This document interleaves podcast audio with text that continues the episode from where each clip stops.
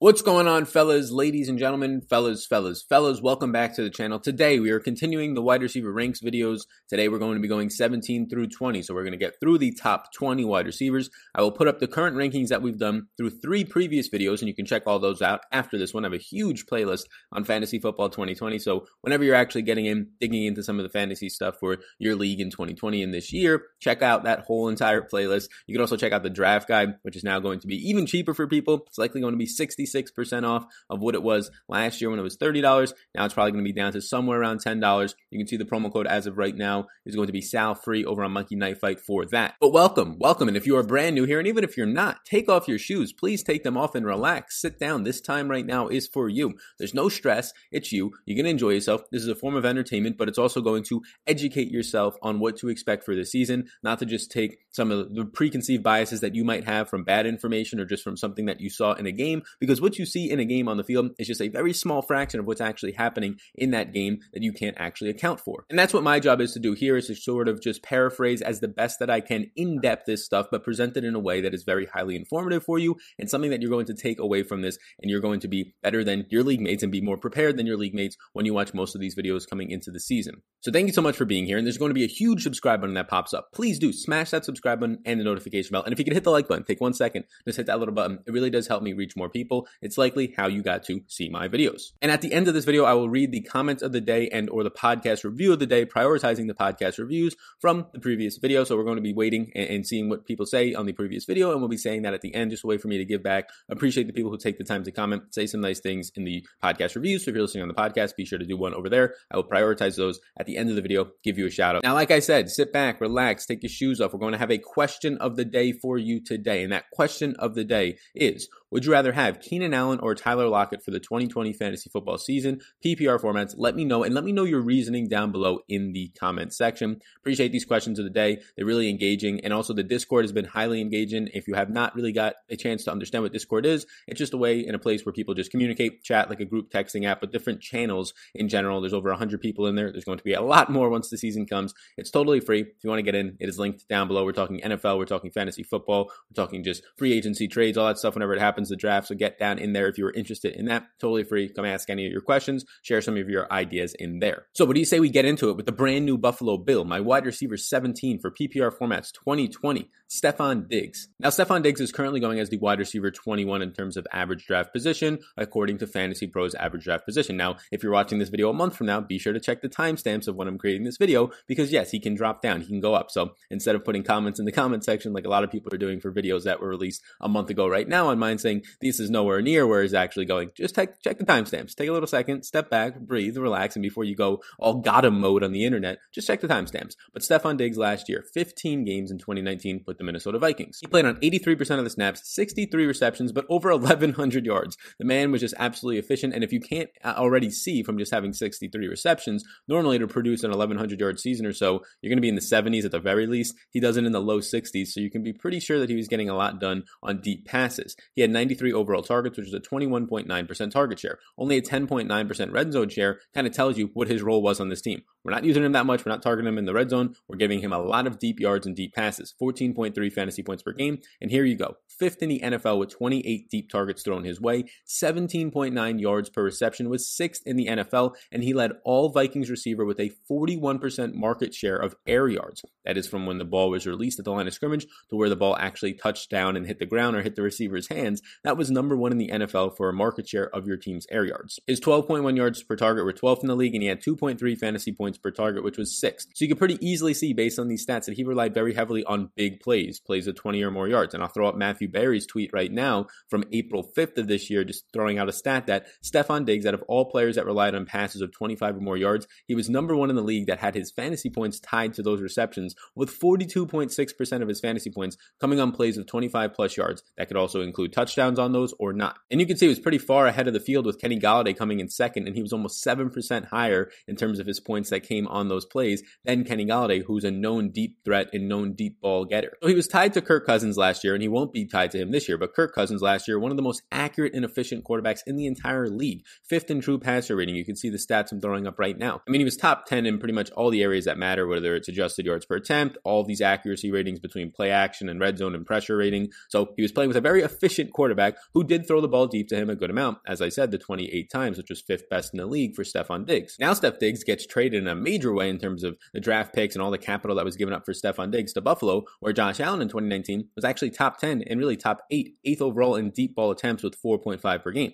That's good for Stefon Diggs. He was number one in accuracy between 10 and 20 yards, Josh Allen last year. Now, everybody's knock on Josh Allen was he's not accurate. He's not accurate just in general. And really, if you break down his stats, he hasn't been accurate when he's targeting bad wide receivers. Other than that, he's been pretty good. Now, look at Evan Silva's tweet for just proof of this. Evan Silva says of May. Evan Silva says on May 22nd of this specific year, 2020, that Josh Allen, he's been terrible when targeting Zay Jones, Andre Holmes, and Kelvin Benjamin. Those are wide receivers who are terrible outside of Kelvin Benjamin's rookie season before he gets hurt with Cam Newton. Outside of that, all these wide receivers have been absolutely terrible. Zay Jones, one of the worst wide receivers in the league when he was in Buffalo, and especially last year when he got traded to the Raiders, literally one of the worst efficiency wide receivers in the entire league. So Josh Allen averaged 5.8 yards per attempt, only six touchdowns, and a 45% completion percentage when targeting those three receivers in his career. But when he's targeting everybody else, he has a 59% completion percentage, a 6.8 yards per attempt. The number comes up by one, and then 24 touchdowns. So that's in the past two seasons, which is a good chunk of it if you're targeting three really inefficient wide receivers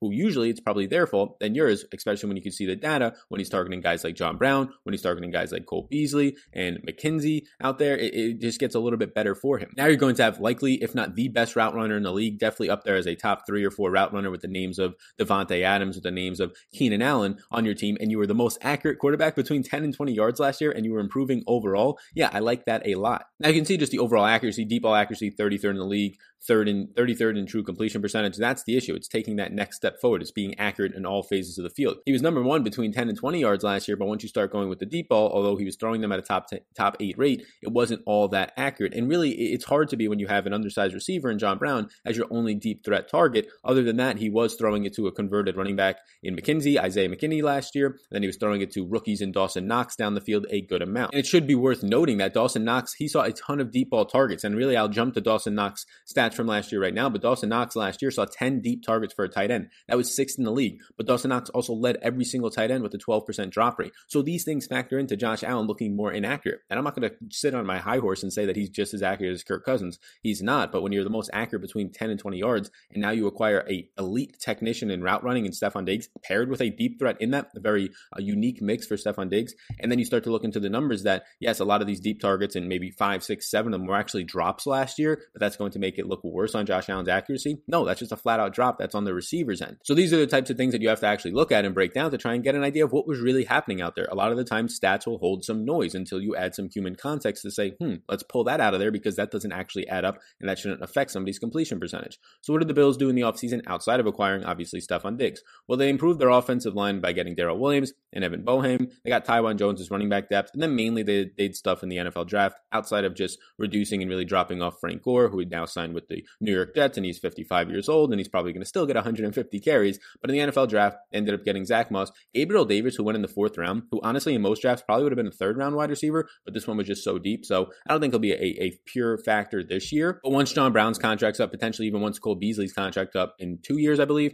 Gabriel Davis is likely going to be more of a threat in this offense, but not for right now. And they went and got some more depth at quarterback, and also Isaiah Hodgins, a sixth round wide receiver. So really, the draft did not do anything to, for really me to say that this is going to be fantastic or, or worse for Stefon Diggs. If anything, it just makes the offense overall better if you're going to add Zach Moss, maybe a little bit more efficient in the red zone than they were last year when Frank Gore was seeing 37% of the red zone touches. And if you're looking at the durability for Stefon Diggs, he has had these nagging groin injuries starting in 2016. He missed two games with a, a groin injury. 2017, he misses two games with a groin injury. Last year, he misses a groin slash hamstring he misses a game with. So he's missed a game, at least one game every single year since 2016. That's not that abnormal. Like you would like to see him play a full season, but he's been playing 15 games games in the past two seasons, and then 2017 and 16 he played in 14 games. So he's not missing any crazy amount of time. He's not missing the entire season, these six, eight game stretches. So he does have these nagging injuries, but he usually plays through them. When he does play through them, though, it tends not to be absolutely the best situation for him, and it makes sense. You don't want to overdo it on a strained groin or hamstring because that's when you start to tear things. So what does the target competition look like for Stefon Diggs? Well, mainly John Brown, who played as the X receiver last year, who was really good not only in the deep part of the field, but also the intermediate and short distance.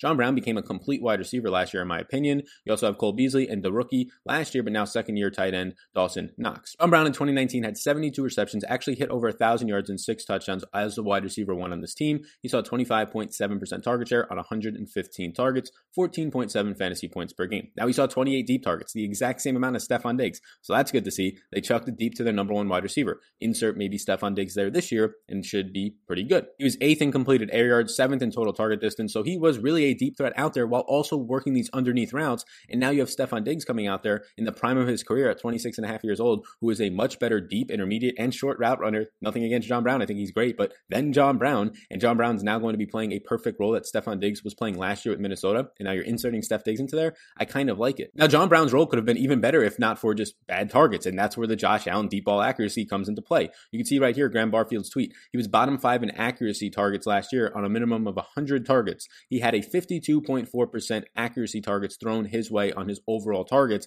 and a lot of those 28 total. Well, more than a quarter of them or so were going to come from the deep balls alone. And then also a lot of those are from the short range. So you can see compared to the other receivers in the league, Odell with Baker Mayfield, offensive line play there was a big issue. Curtis Samuel, uh, quarterback play was just a big issue there. Robbie Anderson, quarterback play mixed with also just the offensive line. There's a trend here for a lot of these guys. Courtland Sutton with Drew Lock down the stretch really just tank that. And then also just shaky quarterback play in between. And the thing that you can point to John Brown for is just Josh Allen's overall not fantastic accuracy. So it seems like when I'm breaking this down that, oh, Josh Allen is accurate. Oh, he's not. No, I'm saying that he's not that accurate, but he's not as inaccurate as people think that he is overall, in my opinion. So this is what you can see here. Just John Brown could have had an even better season if it was for just a little bit more accuracy from Josh Allen. And I don't see why he can't take that step forward this season as he did last year to a good extent, especially in that intermediate range of 10 to 20 yards. Cole Beasley in 2019 operating as the primary slot receiver did see 105 targets. He caught 67 for 778 yards and six touchdowns. He saw 23.4% target share, 12.1 fantasy points per game. And then the rookie last year, Dawson Knox, the tight end, was really their third pass catching threat if you factor out running backs, maybe even if even if you keep running backs in there,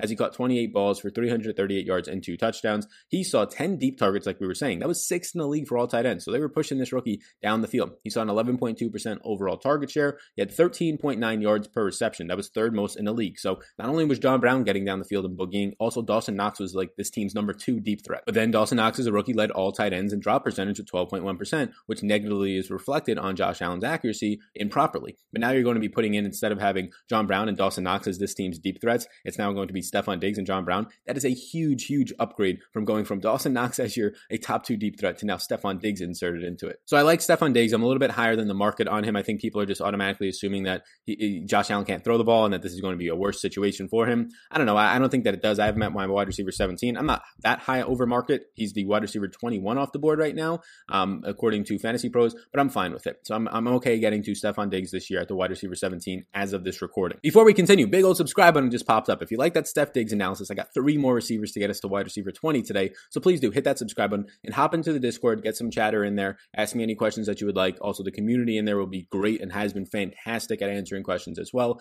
Let's get into our wide receiver 18. The wide receiver 18 for me this year is going to be Cooper Kupp, and he's currently going as the wide receiver 12 according to Fantasy Pros ADP data, average draft position. That is way too high in my opinion. If you've watched my past videos, my current wide receiver 12 is his teammate, Robert Woods. I'm very high on Robert Woods, who's currently going outside the top 20. This is one of the best value spots as of right now that you'll find in all of fantasy football. If you're watching this video a month or two from now and it's Robert Woods going in the top 15, and then you comment and say, this is not where he's going. No, at this point right now in time, he was going outside the top 20 Robert Woods, and Cooper Kupp was going inside the top 12. And really, to start the year, Cooper Kupp is a borderline top 10 wide receiver pick for many people, but I have a lot of concerns. I also think he's good, though. Like, these concerns are just relative to being a top 12 receiver. He's still a top 20 guy for me. So let's look back at last year before we start to talk about some of the major concerns for him heading into 2020. Cooper Kupp played all 16 games last year. He played on 80.5% of the snaps, caught 94 balls on 134 targets, had 10 touchdowns, was one of only, I believe, two or three receivers to actually see 10 touchdowns. I think two receivers, but overall, when you factor in tight ends, three overall pass catchers to see 10 touchdowns last year, which is actually pretty shocking.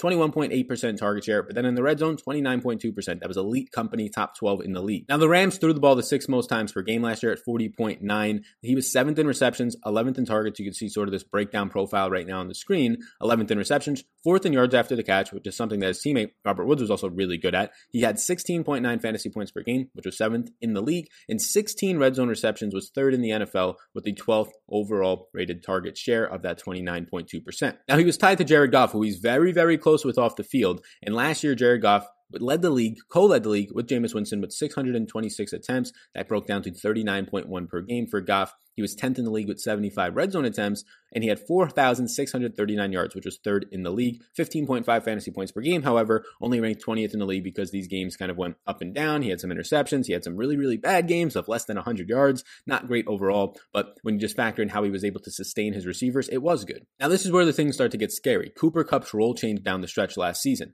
Let me throw up right now the snap percentage on the entire year. The first number that you're seeing for Robert Woods is 73. That's the amount of snaps that he played. The bottom number is 95%. That's what percentage of those snaps overall he was on the field for. So you can see below that, week one, Cooper Kupp played 90% of the snaps. Anything for a wide receiver at like 90 plus percent is very good. 95 plus percent is very elite, actually. But now start to look towards the back end of the season, and I'll circle the final four games. These final four games, and really the final five games, is when the Los Angeles Rams start to go into 12 personnel. Now, 12 personnel means you have two tight ends on the field, two receivers, and just one running back. So 12 personnel is what they started to implement a little bit more. And when you have two wide receivers on the field, it means you have two outside receivers on the field, not a slot wide receiver, where Cooper Kupp was primarily playing the slot on this team. So you can see starting in week five, his snaps dipped from being at 98% for back to back weeks to going to 72%, to then going to 29% in one of the oddest and most extreme cases of 12 personnel in a primetime game where Cooper Kupp just wasn't on the field really at all in that game, highlighted by the 29% that you can see right there. And he gets back up to 92%, and then they close out the season with 61% and 61%. This was concerning because in four of those final five weeks, his role was not phased out by any means, but very severely reduced in terms of in three of those weeks, he was playing 30 plus percent less snaps than he was for the majority of the season. Whereas you can see his teammate Robert Woods above him, and one of the bigger reasons why I like Robert Woods more this year was not affected by 12 personnel. 12 personnel came in and Robert Woods' role improved, right? He was playing 67, 85% of the snaps in the two previous weeks before they started rolling out 12 personnel. And then he starts playing 99, 100, 100, 95% of the snaps. He just stayed on the field for almost every single snap, literally did in weeks 15 and 16, playing 100% of the snaps. So this is an issue for sure for me. And, and if Cooper Kupp does actually stay on the field in 12 personnel, it's going to actually bring up another concern that you're going to have. And you can this can be highlighted right now through Matt Harmon's tweet. He's the creator of Reception Perception. You can follow him on Twitter. Pretty much Cooper Kupp, what this chart that you're looking at right now is saying is Cooper Kupp in the past two seasons, and really since he's come into the NFL, has not had any success and has not even had the opportunity to have success against press coverage. When you play out of the slot, you don't see press coverage a lot. It means the defender is right there up on the line of scrimmage against you. This is not going to happen when you're playing in the slot because it's just a really big disadvantage for the defender because you can use both sides of the field. Whereas on the outside, the defender can play press coverage to try and get a bump on you off the line of scrimmage to get an advantage there because they pretty much know you're only going to go one way more times than not if they set themselves up properly. The out of bounds marker is their friend if you are a defender. And then you could also see in the last corner of this chart, he was doubled in 0% of his snaps in 2018 and 2.2% of his snaps in 2019. So double coverage is going to happen a lot more on the outside. He faced a zone defense so, so much because when you're playing in the slot, you're going to just see more zone coverages in the middle of the field, somewhere around 67, 68% of the time in that green number on the screen in his first two seasons. Did not play against a lot of man coverage, and that press coverage number is concerning. Less than 10% of his snaps the last two seasons have faced press coverage. You're going to see on average on the outside much, much more than that. So the concern is, will Cooper Kupp find the same success that he's been having in the slot against zone defenses now when he's forced to play on the outside against press man coverage against some of the best cornerbacks in the league? My short answer is I don't know. And if my short answer is I don't know and I don't feel confident in that, how can I have him as a top 12 receiver just assuming he's going to produce in the same way when his entire role is changing into an unproven role for himself? So towards the end of the season, in the three weeks where they ran the most 12 personnel, the Rams, which was weeks 14, 16, and 17, in those weeks, Cooper Kupp only averaged six targets per game, 5.3 receptions for 54 yards per game. He was averaging nine targets per week every single week before that. So they dropped by three targets per week. He was not getting anywhere near the same yardage totals, while Robert Woods on the outside was averaging getting 6.5 receptions per week, almost one and a half more than Kupp, nine and a half targets per week, three and a half more than Kupp. What does that tell you? Robert Woods was actually getting separation on the outside because he knows how to play on the outside, whereas Cooper Kupp was struggling to play on the outside and or was just not on the field. If you take one thing away from this video, it's what I just told you in those past two things. Cooper Kupp was coming off the field, so his role was being phased out, and when he was on the field, he was struggling to get separation against press and man coverage last season. Now I'll throw up what the Rams did in the offseason because there's no more Brandin Cooks, there's no more Todd Gurley, and there's no more depth wide receivers, as you can see from their subtractions.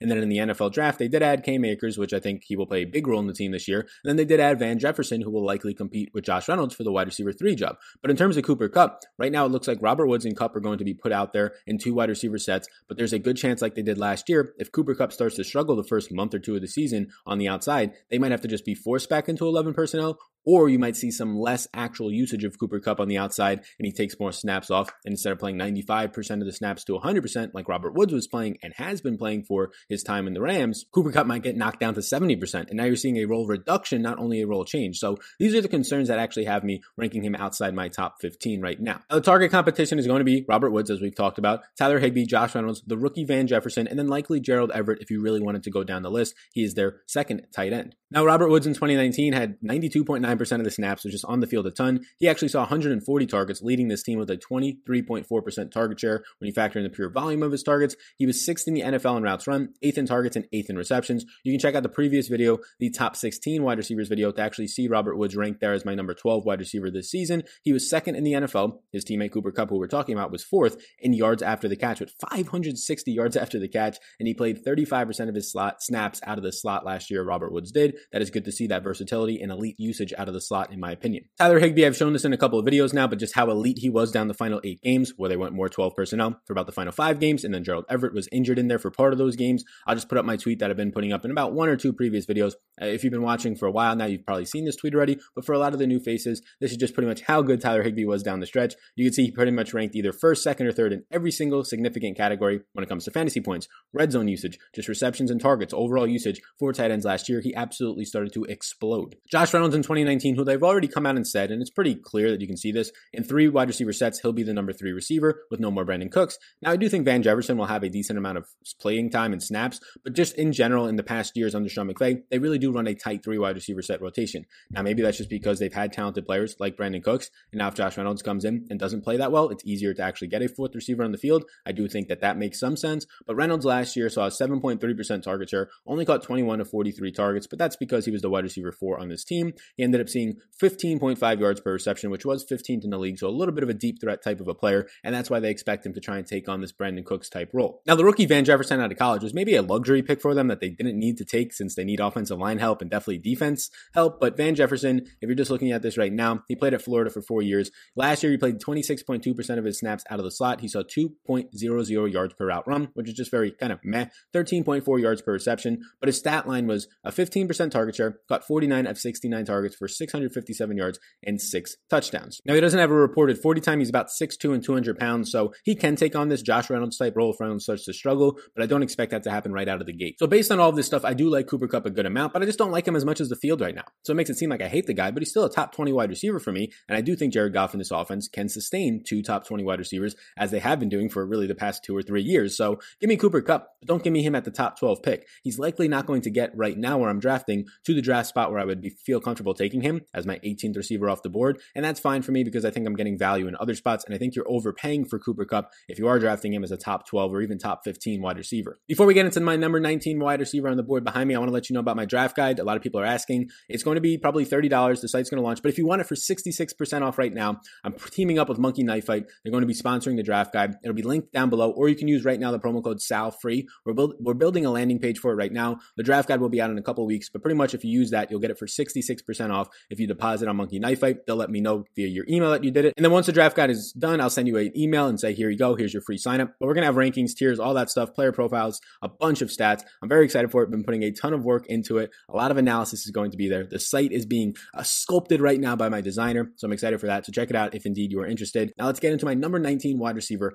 Tyler Lockett. Now, Tyler Lockett last year was good. And I think he's been outproducing where people take him for most years. Now he's currently going at wide receiver 20, which I think is maybe a value by the time the season comes, he's right now my wide receiver 19. Last year, he had 82 receptions for over 1,000 yards and eight touchdowns. He saw a 22.3% target share, but in the red zone, as a smaller receiver, he really made his due at 27.4% as just a guy coming out at 180 pounds and 5'10 in height. Now, he plays much bigger, and he saw 17 red zone receptions, which was second in the league. His catch percentage was 74.5%, which was fourth in the league. And I'll pop up Heath Cummings' tweet right now. You can see that nobody in the league outside of Michael Thomas currently has a better catch percentage than Tyler Lockett. He's just a very efficient receiver, and not just that aspect, but a ton of different aspects. 14.7 fantasy points per game last year, and his rating when targeted, one of the most efficient quarterbacks tied to him in NFL history, if not the most efficient when it comes to Russell Wilson, was fifth in the league last year when he was re- targeted by his quarterback, and he was 11th in fantasy points per target, which is a very hard category to get into that spot. You usually need some touchdowns, which he had the eight there. So good to see Tyler Lockett another efficient season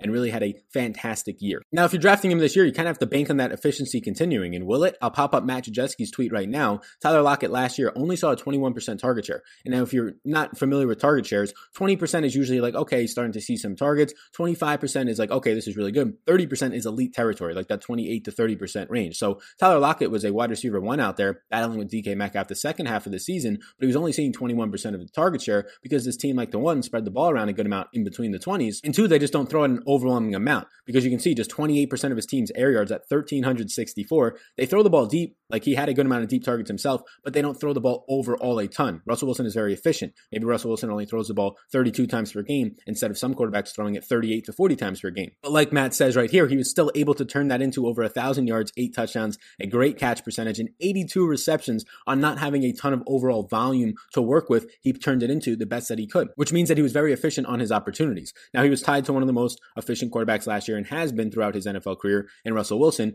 who once again was very, very efficient. I mean, if you're talking about just upside, he threw the ball deep, the third most in the league at 83 times. He had the second most red zone attempts. Just in general, he was top six in uh, yards. He was second in overall touchdowns when you factor in his three rushing touchdowns with 34. He was the number one clean pocket passer. He was top five in true passer rating. He was up there in red zone percentages. He was just fantastic as he has been. And that's why he was an MVP candidate for the first 10 to 12 weeks of the season until Lamar went absolutely nuclear to close out the season. Now, I'll pop up what the Seahawks did in the offseason. They did add a lot to their offense. Greg Olsen, a veteran, Phillip Dorsett, a veteran, another receiver on the outside. They really still have this wide receiver three void. They tried to fill it with Josh Gordon last year. We kind of all know how that went, but now they have Phillip Dorsett that they're going to try and fill it with. They still have David Moore out there. So the wide receiver three spot's kind of up in the air. They have a ton of tight ends now when it comes to Greg Olsen, Will Dissly, Jacob Hollister. So there are spots for this wealth to be distributed, but Tyler Lockett is such a good wide receiver and an alpha that I don't think you have to use the narrative too many mouths to feed here for Tyler Lockett because he's going to get his. And just adding on to the tight ends, they, they draft Colby Parkinson in the draft in the fourth round, another tight end, and then Stephen Sullivan in the seventh round. I mean, this team is just loading up on tight ends. The Bears get knocked for having so many tight ends, but the Seahawks, they're, they're trying to load up just as many tight ends right now. Durability of Tyler Lockett, you should feel pretty safe about him. In 2016, he fractured his tibia and fibula on the same injury. It was week 16, so he missed the week 17, the rest of week 16, so the rest of the year. But that was the only time that he missed games during his career. So he's been very healthy since then, which is good to see. His target competition will be DK Metcalf, will be Greg Olsen, Phillip Dorsett, David Moore, and Will Dissly. And you could add in all the other tight ends on this team right now. But with that being said, DK Metcalf, I'll pop up his profile that I have. These are the types of profiles that you're going to be finding on the website and the draft guide for pretty much a ton of receivers, like probably the top 25 running backs, top 30 or 25 receivers, a bunch of tight ends, a bunch of all the rookies, all like 40 or 50 rookies, a bunch of quarterbacks. You can check that all out down below. You can see DK last year, he started to out target Lockett the second half of the year by one. He led the entire league last year in end zone targets. Overall, he had 58 receptions, 900 yards, and seven touchdowns. And I honestly think DK Metcalf, out of all the receivers in the league ready to take a breakout year, I think in like two or three years from now, DK Metcalf could be a top two receiver in the entire league or top five receiver in the entire league. I think he's that special and that good and that alpha of a wide receiver build and profile under him. They acquired Phillip Dorsett from the New England Patriots, who had 29 receptions on 54 targets, only a 13.1% target share, but he did see five touchdowns last year in 11 games. And then Greg Olsen, the veteran tight end from the Panthers, caught 52 balls. He saw a 15.5% target share. It bumped up to 23% in the red zone ended up seeing two touchdowns on 81 targets. So I am concerned with Tyler Lockett when it comes to DK Metcalf's role, but I think there's still enough there for Tyler Lockett, and he'll be seeing enough targets 100 plus this year for him to, as long as he stays efficient and Russell Wilson stays efficient, continue to produce in this sort of a manner. Big old subscribe button popped up. Hit the like button. Appreciate your time doing that. Now let's get into our final wide receiver right now on the board in terms of my top 20, and that is going to be the Los Angeles Chargers, Keenan Allen. Now, Keenan Allen last year played 16 games. He saw the second most receptions in the league at 104. He had 1,190 1,199 receiving yards and six touchdowns on 150 targets, which was the fifth most targets in the entire league. His yardage, 1,199, was also the fifth most receiving yards in the entire league. He saw 26% target share and 25% red zone target share. So he had that pretty high red zone target share. He had 14 red zone receptions, which ranked sixth in the league. He saw 16.3 fantasy points per game, which ranked eighth, and then 11.5 yards per reception. I, I point I point this out because that was 74th in the league. So he was just getting all out of his production on overall volume, and that can be seen by his 150 targets and 104 receptions. Now he was tied to Philip Rivers, the man who's just going to chuck the ball, especially when this team is trailing, which was happening often last year, especially in some fluky losses, which is just the Chargers' way at this point. But he was 10th in overall pass attempts per game. He was seventh in overall attempts in the entire season. Philip Rivers was. He saw 84 red zone attempts, which was fifth in the league, and then he ended up being top five in categories in borderline top five in deep balls, and overall yardage, and things like overall passing distance. He was top three in. Pretty much, he was just chucking the ball around the field at this point. So a lot of people started to see benefits from this. Austin Ekeler, Hunter Henry when he came back. You saw Mike Williams crashing a thousand yards on some crazy yards per reception numbers of like 20 plus, and then you see Keenan Allen just absolutely dominating as the wide receiver one alpha on this team. Now it's obviously going to be transitioning to Tyrod Taylor, who is more mobile, who does not check down as much in his career, but does put up good fantasy points for himself and does support his supporting cast a good amount when it comes to producing fantasy points. But will it be at that such high efficiency number, especially last year, Philip Rivers, when it comes to just overall volume of passing? I don't think so. Another thing to point out is that Keenan Allen is in a contract year. It's his final year of a four year, $45 million deal that he ended up seeing $20.6 million guaranteed in. He is due $10.5 million in base salary this year, and he will be a $12.65 million cap hit. So Keenan Allen is playing for his next contract at this point. He's not old. He's 28 years old. So Keenan Allen, he probably has another two to four year contract in him, something like that. He's very young. I mean, he's in his late 20s, but he's just been in the league for so long and dominating for a good stretch of time since his last injuries that he is in a spot where he can capitalize if he has another good year on a good contract. I'll put up what the Chargers did in the offseason. They really revamped their offensive line, getting Brian Bulaga from the Packers. They got Donald Parham, a tight end, the former XFL star, in my opinion, the best player in the XFL. They lost Rivers and Melvin Gordon, two of their veterans that have been on the team for a little while. They traded Russell Okung actually for Trai Turner, their other piece on their offensive line, which I think is an upgrade. And then in the NFL draft, they get their future quarterback. They get a nice running back out of UCLA, Joshua Kelly, in the fourth round. I think he'll actually be a factor this year. And then they get two late round wide receivers in KJ Hill out of Ohio State and Joe Reed out of Virginia, who we'll talk about a little later. But I really, really like Joe Reed. Now, the durability of Keenan Allen, he is the definition of this guy's injury prone until the guy's just not. He turned from injury prone to Mr. Consistent, right? In 2015, he misses eight games with a kidney laceration, freak injury. In 2016, he misses 15 games with an ACL tear, a freak injury at the time. It's not tied to his kidney. But then since then, nothing, right? The last three years since then, he's just played in every single game. He's been injury prone at one point in his career to now Mr. Consistent. So it's great to see that for Keenan Allen. You can see Matt Harmon's tweet here just showing how consistent Keenan Allen really has been. He finished at or above the 93rd percentile in success rate versus man coverage. So just he's, his route running is elite. The man is absolutely a stud route runner, like Matt Harmon says right here, over the last four years. And then he finished above these 87th percentile in three of those four seasons, which just means he was one of the top players in the entire league when it came to succeeding against man coverage and press coverage. And that's a testament to his route running his ability as a wide receiver. Now, the target competition, there are going to be a ton of mouths to feed out here. But again, Keenan Allen is a stud receiver like Tyler Lockett. I'm not concerned with a ton of mouths to feed a mantra. You have Mike Williams, Hunter Henry, Austin Ekeler, and Joe Reed. Mike Williams, again, he broke a thousand yards last year. He was eighth in deep targets in the league with 20 seven deep targets on a 16.5% target share. He caught 49 balls for 1,001 yards and two touchdowns. Oh man, that touchdown regression hit him in a major way, going from double digits to just two touchdowns. Hunter Henry missed some games. He came back and he ended up seeing an 18.1% target share. He was fifth among all tight ends in terms of route percentage at 73.9%, and he saw 12.3 fantasy points per game, which was eighth among tight ends,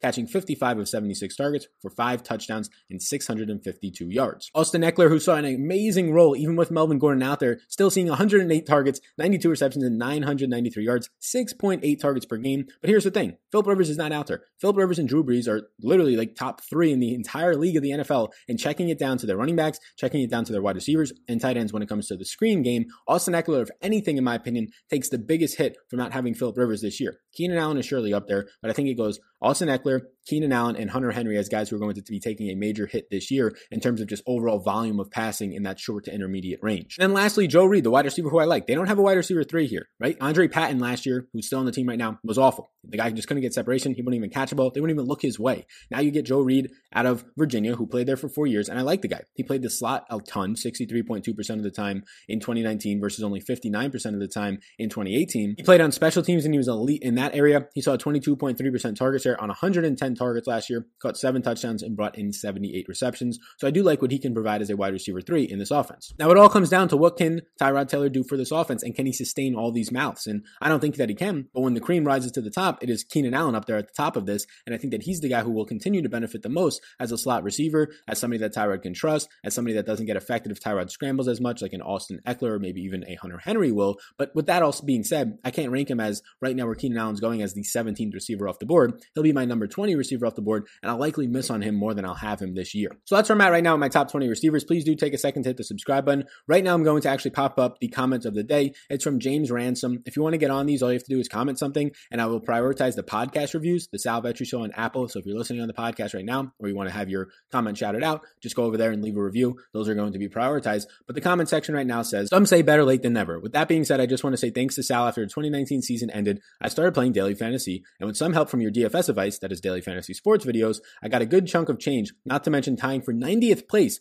in a big tournament of 125,000 entries. Nice job, James. He says, Appreciate your hard work, Sal, and I'm thinking of starting my own channel. If you have any tips, I'm all ears and appreciate anything you're willing to share. Thanks, bro, for all the fire videos. Thank you for the great comment. I appreciate that, James. In terms of your overall finish, 90th, that's fantastic, but you wanted to start a YouTube channel. I made a video. It's pinned up to right now my YouTube channel. It's how I make $100,000 or more, or how I did, and how I'm trying to double that this year or even more, uh, even with the pandemic going on. You can watch that. It's pinned up in my channel trailer on my channel. I talk about a lot of tips in there instead of just regurgitating a lot of those. But it basically does come down to working a ton of hours. I work around 120 hours a week right now. No, I'm not kidding. I work from 4 a.m. to 8 p.m. right now, and that's because I'm one person, and that's because I'm starting from the ground up, not with any uh, big major company backings, trying to do this by myself so then I can sustain and keep all the profits for myself. And that's what started to happen after about a year and a half. So if you can only work 20 hours a week, yeah, it's probably going to take you a ton of years unless you team up with an actual company in the fantasy sports space. If you're in a position where you can go all in on something, which I was while I was in college, then yeah, you can accelerate the process if you're good at it, if you're business savvy when it comes to sales, setting up a business, understanding how businesses work, marketing and sales, the biggest things of any type of business, right? And just being good on camera in this industry, your content has to deliver. I think podcasting is behind video right now, and then blogging is behind all of those when it comes to actually getting your personality and building a huge audience fast. I talk about a lot more in that video. Overall, it really just uh, comes down to how much you're willing to work. It's how quick the success will come to you. So that's where I'm at. Thank you for the comment, James. I appreciate that. Please do check out the draft guide. It is going to be out in a couple weeks, but you can pre-sign up for 66% off and get into the Discord if you have any questions about that. Get in there just in general. It's growing right now. I really am excited for that. My name is Sal Vetri. Hit that big old like button before you go. Hit that big old subscribe button before you go. And I will see you all in the next one.